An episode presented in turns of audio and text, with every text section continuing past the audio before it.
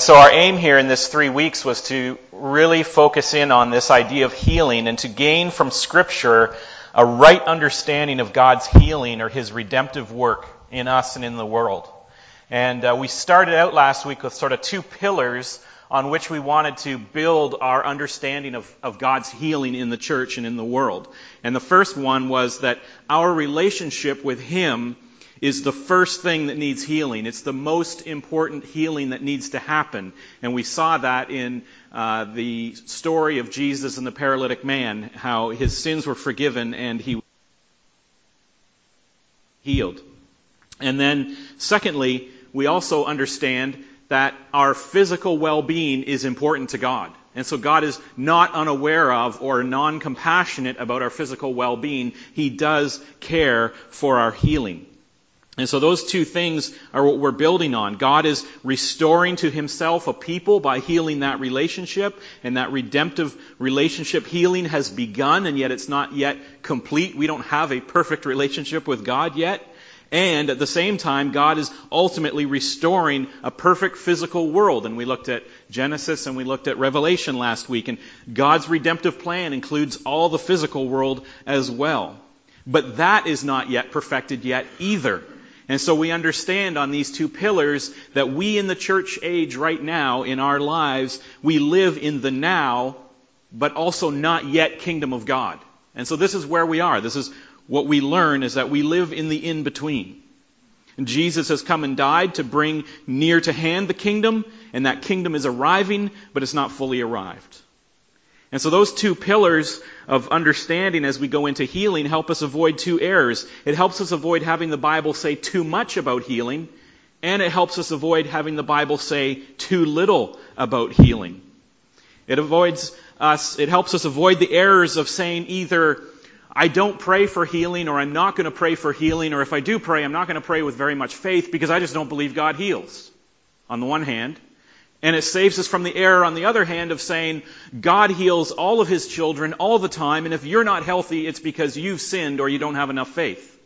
You don't want the Bible to say too little or too much. You don't want to fall into one error of hopelessness and fatalism where God no longer helps, nor do you want to create this uh, sort of illusion or this spiritual uh, guilt that only sin and lack of faith stops healing and everybody who's a Christian should be perfectly healthy all the time. We need to make sure we're falling rightly on what the scripture says. We want to build our biblical view of healing on the whole counsel of God and on the normal teaching and practice of Jesus and the apostles. So that's what we're doing. So, so let's look at building on those first two pillars then and, and kind of fill in, if I keep the metaphor going, of sort of building this theology or understanding of healing, we need to fill in the walls and the floors and put some windows in and understand how we build a right understanding of healing and illness from Scripture.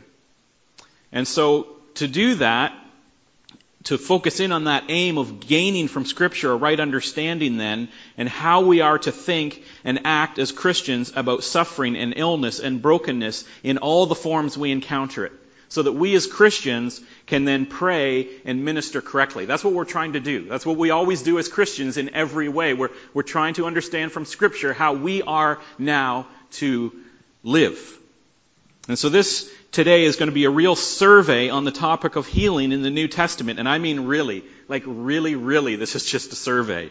Because healing, as we talked about last week, is deeply ingrained in our relationship with God because of this redemptive work. God is a healer and He's healing, and so our relationship is deeply connected to healing and is deeply connected in the New Testament, the work of God in healing. So this is really just a survey.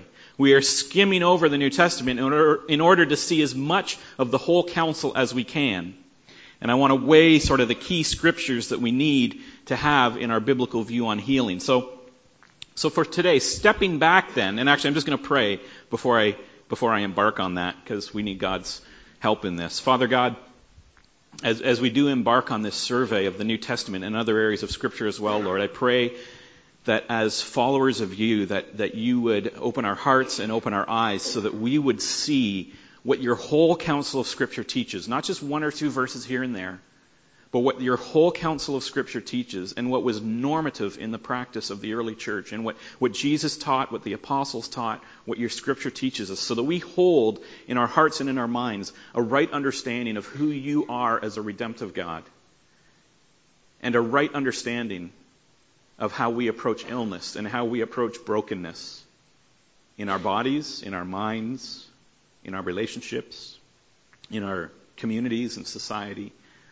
Father, we need to know and understand how we are to approach this so that we're doing it obediently and with you in, in, the right position in that in our lives. We pray this in Jesus' name. Amen. So stepping back then down sort of from the big picture of God's healing, redemptive work, that He's repairing the damage from Eden and is ultimately consummating it in Revelation 21 when there will be no more tears and no more crying, and the creation will be remade, remade, and we'll have glorified bodies. We're stepping back from that big picture now, and we're looking practically at the place that healing held in the early church. And so, first of all, as Jesus Jesus' arrival ushered in the new kingdom, the manifestation of, of healing that came along with Jesus was without a doubt miraculous and spectacular. And we looked last week at God's redemptive plan as being both relational and physical, and it's always been. God says in Exodus 23:25, He says, "Worship the Lord; His blessings will be your food and water, and I will take away sickness from among you." God has always been in this business of redeeming our health. Or in Psalm 30, uh, verse 2, it says, Lord my God, I called to you and you healed me. Uh, Psalm 103 says, Praise the Lord, my soul, and forget not his benefits, who forgives all your sins, heals the relationship, and heals all your diseases, who redeems your life from the pit and crowns you with love and compassion. This is God. This is the God that we worship. This is the kingdom of God that he is trying to usher into this world and bring to completion. And of course, Isaiah 53 5, prophetically announcing Jesus, says he was pierced for our transgressions, he was crushed for our iniquities. The punishment that brought us peace was on him, and by his wounds we are healed. And that's the hope that we have. And so certainly the ministry of Jesus as he brought this kingdom near to hand at his arrival was punctuated by spectacular and miraculous acts of healing. And we just touch on a few of them here. Matthew 9:35 says Jesus went through all the towns and villages, teaching in their synagogues, proclaiming the good news of the kingdom, and healing every disease and sickness. In Matthew 12:15 says great multitudes followed him and he healed them all. And Luke 9:11 says, "But when the multitude knew it, they followed him, and he received them and spoke to them about the kingdom of God and healed those who had need of healing. And this list could go on and on, right? You, we know that in the Gospels, Jesus came to heal. He came to heal people's broken relationship with God and to demonstrate that and to show compassion on us by healing physically. And so Jesus is clearly the pinnacle of healing ministry and the manifestation or the appearance of the gift of healing. Jesus is the, the top of the mountain. I mean, he's the pinnacle in terms of history, in terms of his person as God. He manifested miraculous healing and the gift of healing in ways that is incomparable in that, in history and, and from anybody else. And it was intentional. It was intentional that Jesus would be the pinnacle of healing ministry that he would demonstrate his authority in teaching and show God's power over demonic forces and show God's power over the curse of the world and to show God's love and compassion and to testify to the authority of the person of Jesus as God. And so there is a reason that Jesus is the pinnacle of the healing ministry. To show us who he is, to testify to the truth of what he was speaking, to testify to his identity. But then as you go on, as, as Jesus left the world, healing was given to the church by the Holy Spirit as a gift. And so healing did not disappear with Jesus. At cert, certain people, at certain times, may exhibit greater gifts in the area of healing. The spectacular or miraculous manifestation of the healing gift tended to continue with the apostles. Again, for a similar purpose that the scripture they wrote and the teaching that they spoke would be considered as authoritative, authoritative from God. We see this in Hebrews 2. Verses 3, it says, It was declared at first by the Lord, and it was attested to us by those who heard, while God also bore witness by signs and wonders and various miracles and by gifts of the Holy Spirit distributed according to his will. And so in the time of the early church, at the time that the apostles were still, which are the disciples, the disciples of Jesus, uh, were then referred to as apostles, as they were still teaching and they were still writing scripture and they were still teaching the gospel, they had miraculous gifts and incredibly spectacular incidents of healing that attested to the authority of what they were saying. And that was deliberate by the Holy Spirit to give them the authority and to give them the credibility to, to uh, teach that the gospel had come. And we see in 1 Corinthians uh, that the gift was not only left to the disciples or the apostles, but the gift was left to the whole church. 1 Corinthians 12, 12 lists the gifts of the Holy Spirit and, and, uh, and gives us the shortest summary in that chapter there in verse 28. In 1 Corinthians 12:28 it says, "And God has appointed in the church first apostles and second prophets and third teachers and then miracles and then gifts of healing, helping, administrating and various kinds of tongues." And so healing continues as a gift of God by the Holy Spirit. And the gift of healing is expected to be found in the church. We see this clearly in Romans and in, in 1 Corinthians here.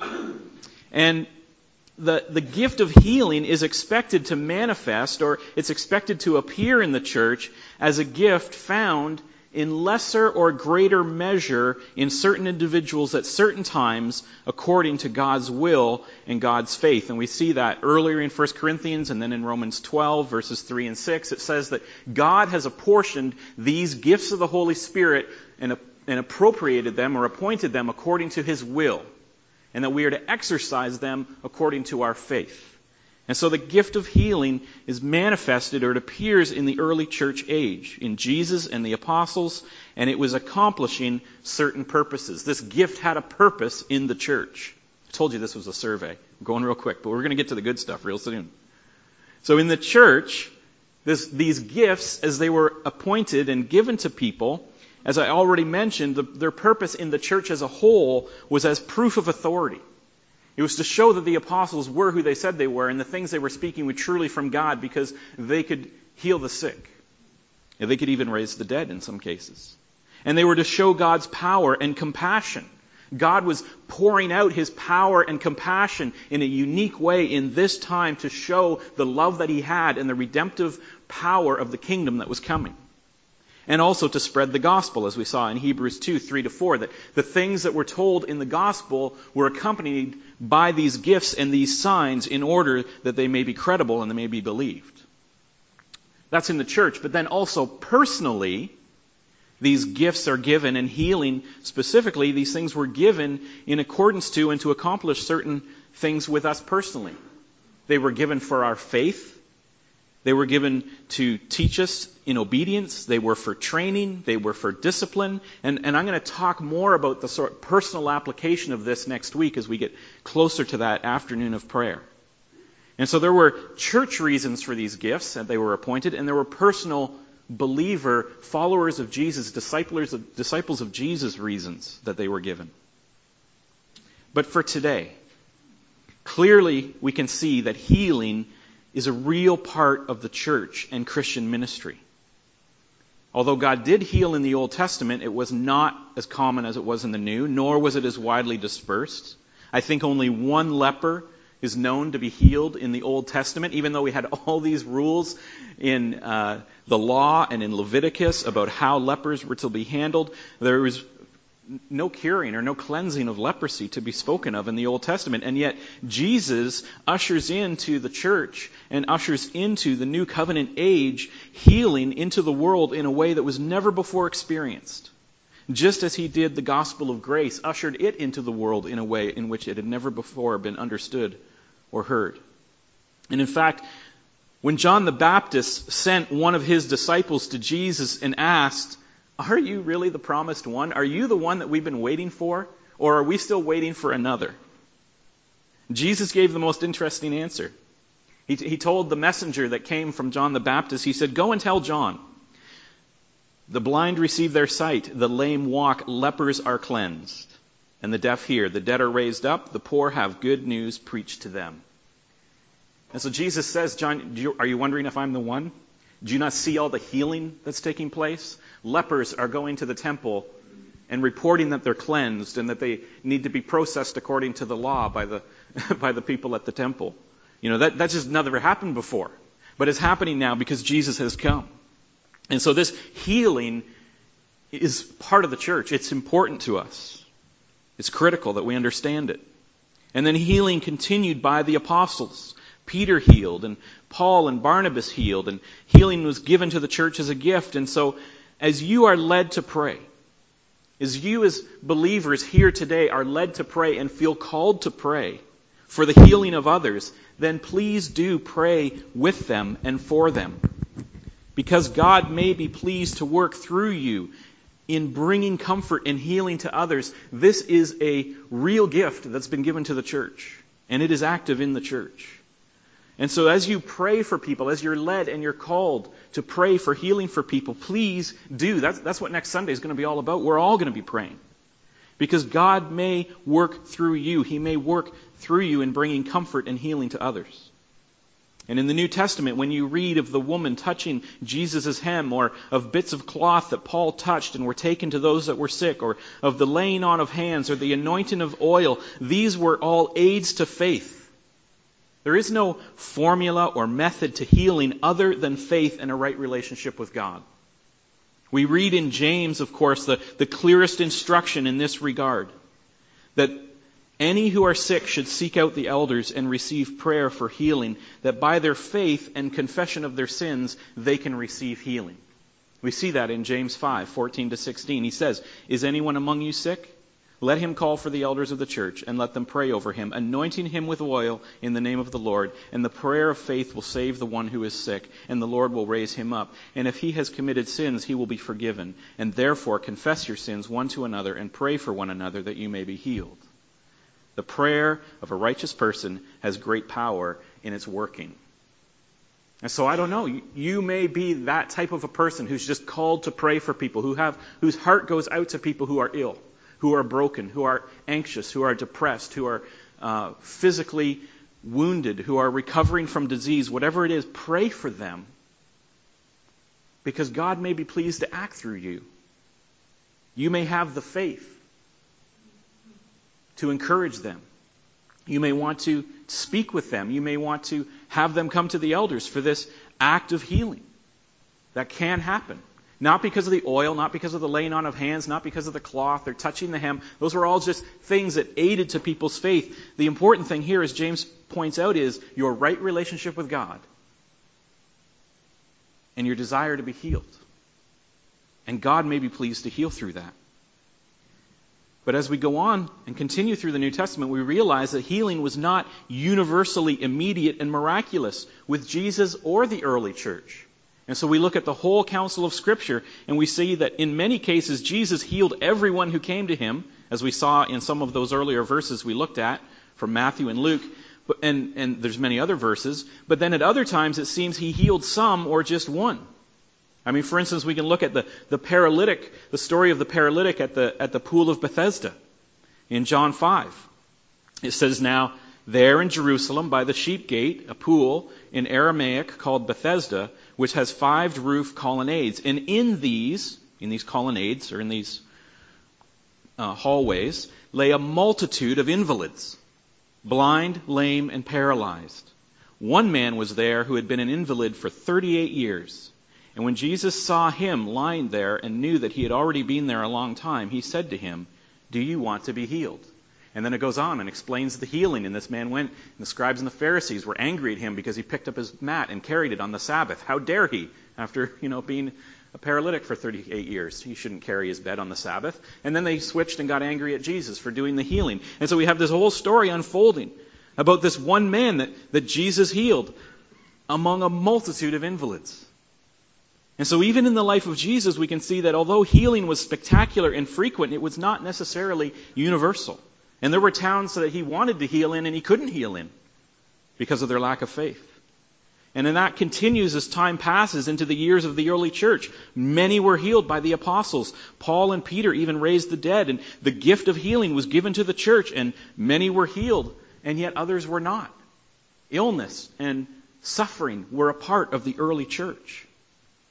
Some direct examples in 2 Timothy 4:20 when Paul is talking about uh, his travels, he says, Erastus remained at Corinth, and I left Trophimus, who was ill at Miletus.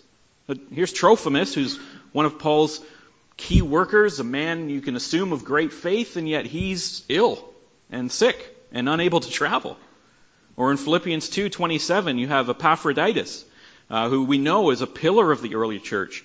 And it says in, in Philippians 2.27, indeed he, Epaphroditus, was ill near to death. He wasn't just sick, he was almost dead from illness. But God had mercy on him, and not only on him, but also on me also, lest I should have sorrow upon sorrow. And so Paul says, you know, he, was, he, he didn't die, which was good. But Paul views the healing of Epaphroditus clearly as a sign of God's mercy, but also implied there is that it wasn't guaranteed.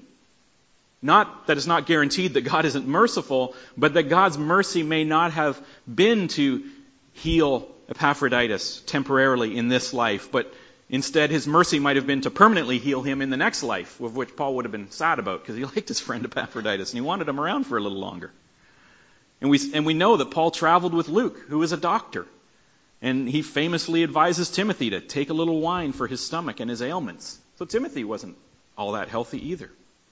And so I think as you look at the scripture, I think the presence of Paul's illness and the, the presence of Luke the doctor and the presence of suffering that is testified to through the whole New Testament shows that illness and pain and suffering is a normal, that is to say, it's a day to day part of life in the church, even the early church, where these miracles and this presence of the apostles was there.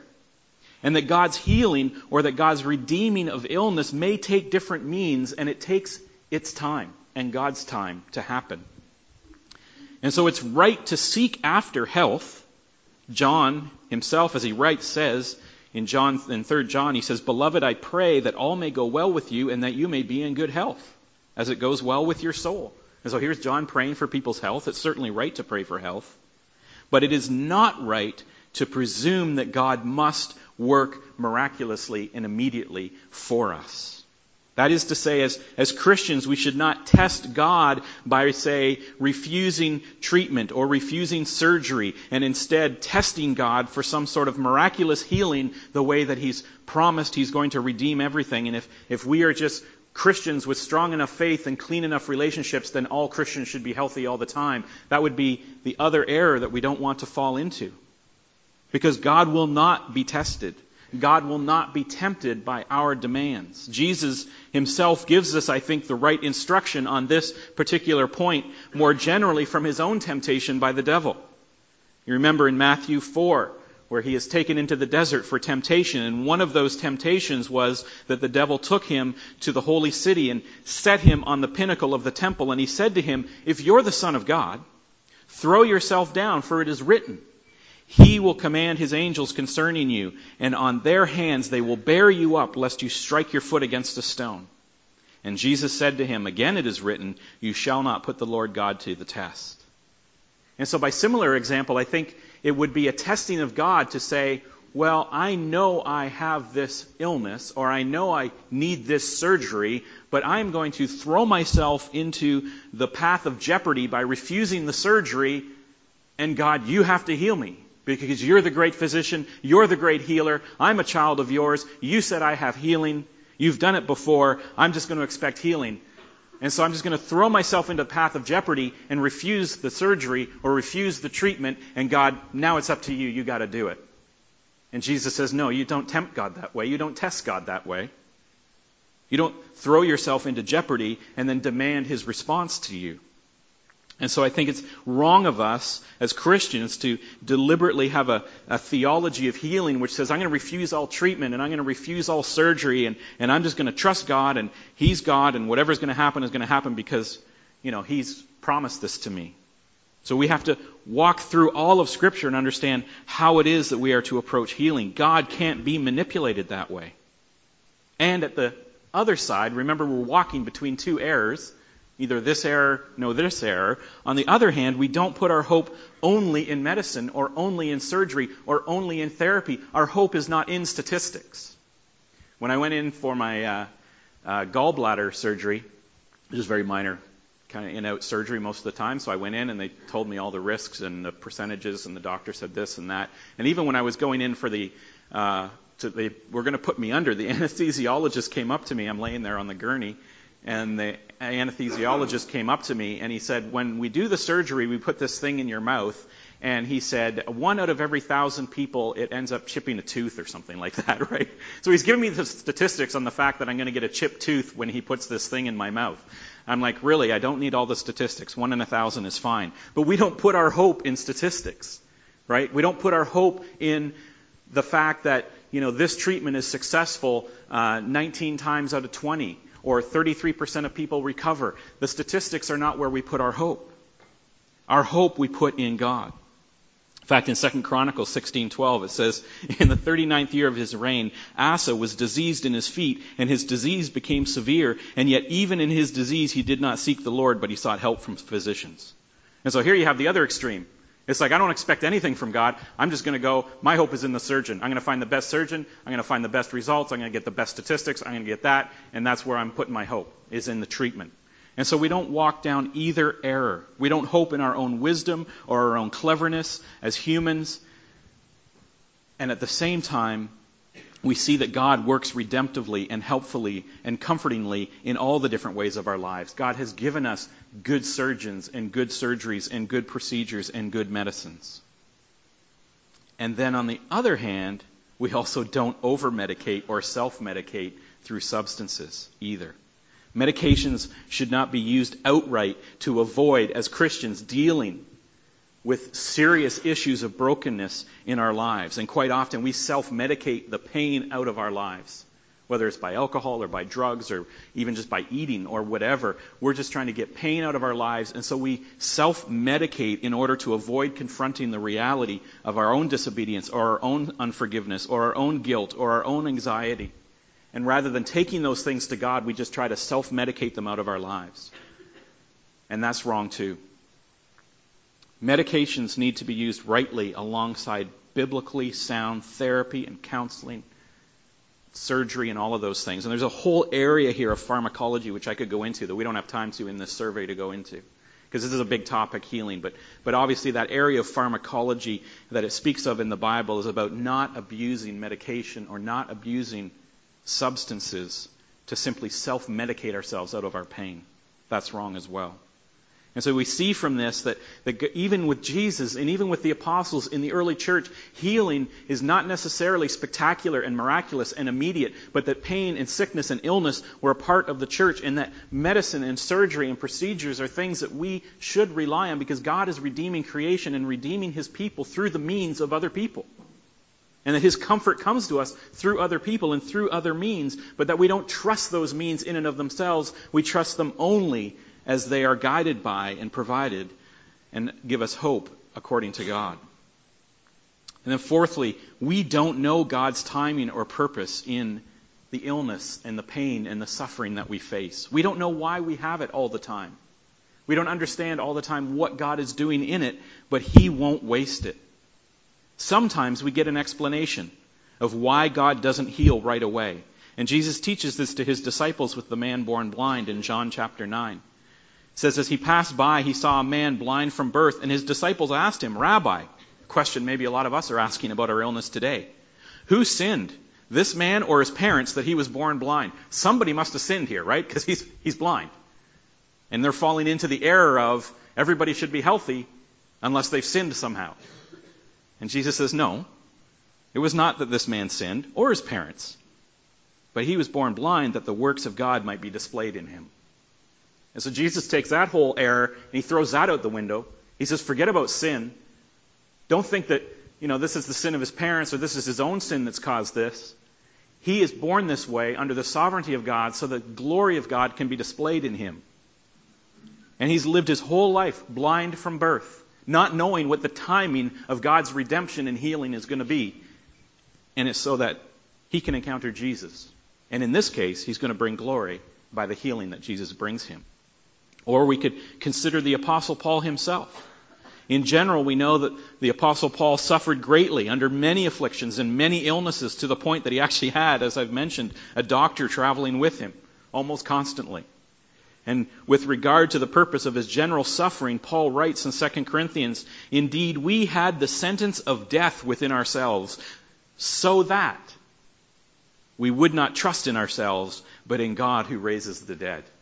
And so here's Paul traveling around doing his ministry, suffering from shipwreck, illness, beatings. He's in pain. He needs healing. He's got a doctor with him just to keep him going. And Paul says, you know, it felt like we had the sentence of death within ourselves, but he understands the purpose of it so that we wouldn't trust in ourselves, but in God who raises the dead. And so Paul knew the purpose of his suffering. He knew the purpose of his illness. It was to draw him closer in his faith and in his trust and in his relationship with God. God sometimes explains why he doesn't heal at all as well. And again, we have specifically the, the case of the Apostle Paul. He had an illness that would not depart from him, even though he prayed for its removal repeatedly. And 2 Corinthians 12 tells us. So to keep me from becoming conceited because of the surpassing greatness of the revelations, a thorn was given me in the flesh. A messenger of Satan to harass me, to keep me from becoming conceited. Three times I pleaded with the Lord about this so it should leave me, but he said to me, my grace is sufficient for you, for my power is made perfect in weakness, and therefore I, Paul, will boast in all the more gladly of my weakness, so that the power of Christ may rest on me. So here's some examples where, where God sort of pulls back the curtain and he says, you know, Jesus explains to the disciples, this is why this illness, this is why this disease. Or God says, this is why you're suffering, this is why the pain. I'm accomplishing something in it. I'm not wasting it. I'm doing something better for you than would be for you if you didn't have it. And so we don't always know why God has us suffering. We don't always know why the brokenness is present and God doesn't just miraculously take it away when we know that He could. But what we do know is that we can trust God that He's not wasting it, that He's accomplishing a purpose within it. And it's our responsibility as Christians, it's our job as Christians to trust and have faith and seek out what God is doing in the suffering that we have. And then fifthly, just an observation from all of these scriptures, or, or sort of looking at the whole counsel, is that all of these healings are temporary anyway. And we looked at this last week in Romans 8.23. When Paul expresses, you know, in the way that Paul can, the sort of big theological reality of suffering, right? That, that not only creation, but we ourselves who have the first fruits of the Spirit, we groan inwardly as we wait eagerly for adoptions as son, the redemptions of our bodies. So what's inferred through all of this is that all of this healing, as spectacular or miraculous or as instant as it might be, or as complete as it might be, is all temporary. Right? Poor Lazarus had to die twice. I only want to die once, okay? Like if I die, leave me dead. Nobody come and touch me with something or anoint me. Just I just want to die once. Especially if it's like from eating too many hamburgers or something. Because then I'm with Jesus full of hamburger. What could be better? Right? So, but, but the, but all of this healing is only temporary. You know, so, so, um, Epaphroditus could have been healed. You know, these people who are suffering from arthritis or from, from uh, from cancer, from, from whatever it is that they're suffering from. And, and I understand the suffering. This is, I understand how deeply personal this is. But as Christians, we have to understand at the root of this, any healing that happens in this life is all temporary healing. The final healing is yet to come in our glorification. And so Paul himself even says when he's on the verge of death, he says, I don't know what's better. I want to go and be with the Lord, but there's so much that I can do in the kingdom here. And he was actually wrestling with, man, it'd be great to die right now and go and be with Jesus. But Jesus may leave me here to suffer longer on this earth in order to work in his kingdom. And so from all of this, we understand whatever healing we're asking for in this life is temporary healing. And Christians knew this. The early church knew that this was all just temporary because we're all groaning, eagerly awaiting adoption and the redemption of our bodies, which is to come, that we looked at last week, if you want to hear more about that.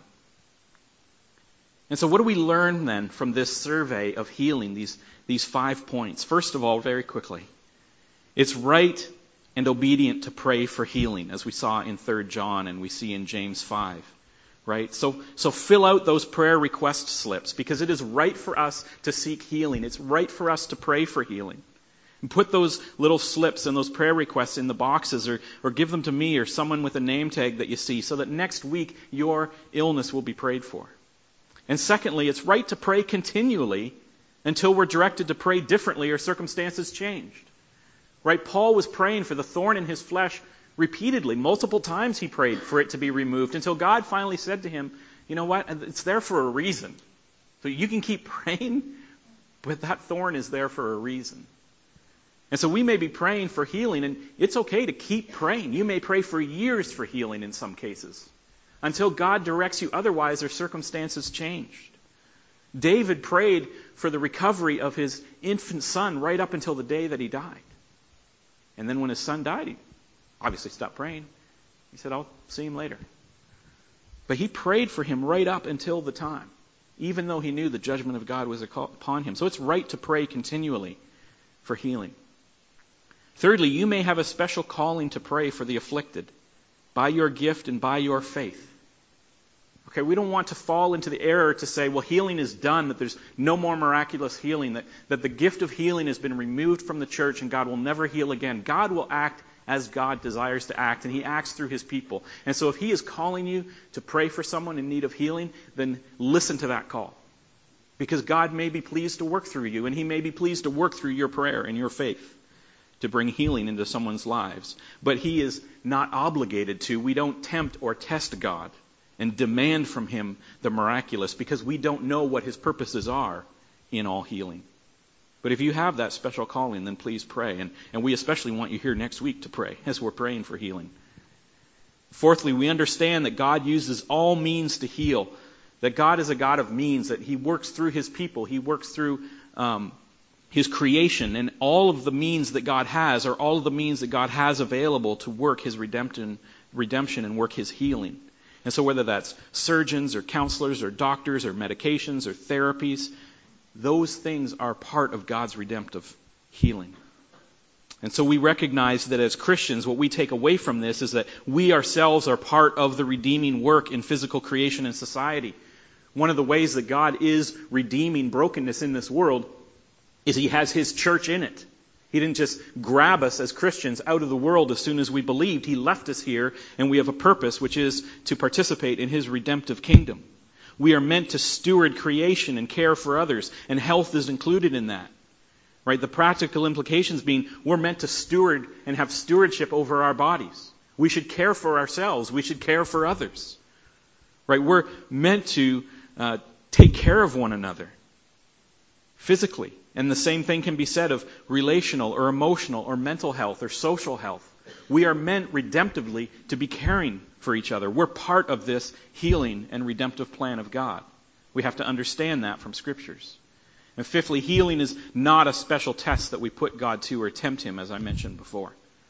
So we do what we need to do in order to, for healing to take place, and we trust in God for that to come, but we don't test Him and sixthly, we trust in God's purpose and timing in how and when and if He chooses to heal. There are a lot of things, and this is what we're going to talk about more next week. We're going to drill down on the personal application of this from sort of the, the church application, the personal application of the reality of what if God isn't healing? What is God doing in our illness? He may have you on display for others to see, as he did with Job. He may be waiting for the right time for the maximization of His glory and your joy. He may be drawing others, or He may be drawing you closer to Himself. God is never just doing one thing, okay? God is always doing a hundred things. And He's not wasting your illness. He's not wasting our pain. So for us as a church then at Lakeside, we want to be a church that joins God in the redemptive work of healing. We want to join God in showing compassion for those who are suffering, to reach out to those that are shut in, to encourage those that are struggling to hope. We want to be a people that are proactively stewarding our own physical health and, and quickly healing social and relational wounds through forgiveness. We want to be cultivating a healthy community where emotional harm and relational damage is rare because we are the redemptive and healed people of God. And we want, in viewing our own illness or unhealth, we want to view it through a, a, biblical lens, to seek where God is working and how He is present in our suffering. We want to bring glory to His name and, and allow Him to teach us and strengthen our relationship with Him and, and put our trust and our hope on display for others, all within our, will, our illness. God will redeem our illness and our suffering. Next week, we're going to look more closely at how we're meant to live with unhealed illness or how we are to live with the brokenness that's in our lives. And then from that, as we look at that in the sermon next week, we're going to go right from that, what we are to do with our illness and our brokenness, right into a time of prayer together as a congregation. And we'll be able to sit down together and pray for each other and with each other in this area of healing and brokenness and illness and health. All these things we want to pray for next week.